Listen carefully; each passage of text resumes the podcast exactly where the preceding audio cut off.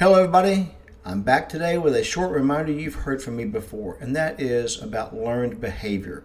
Fear, worry, doubt, they're all learned behaviors. We weren't born with them. We learned them as we were growing up, and the world knocked us down. But anything learned can be unlearned. We have to be willing, and that is something to consider.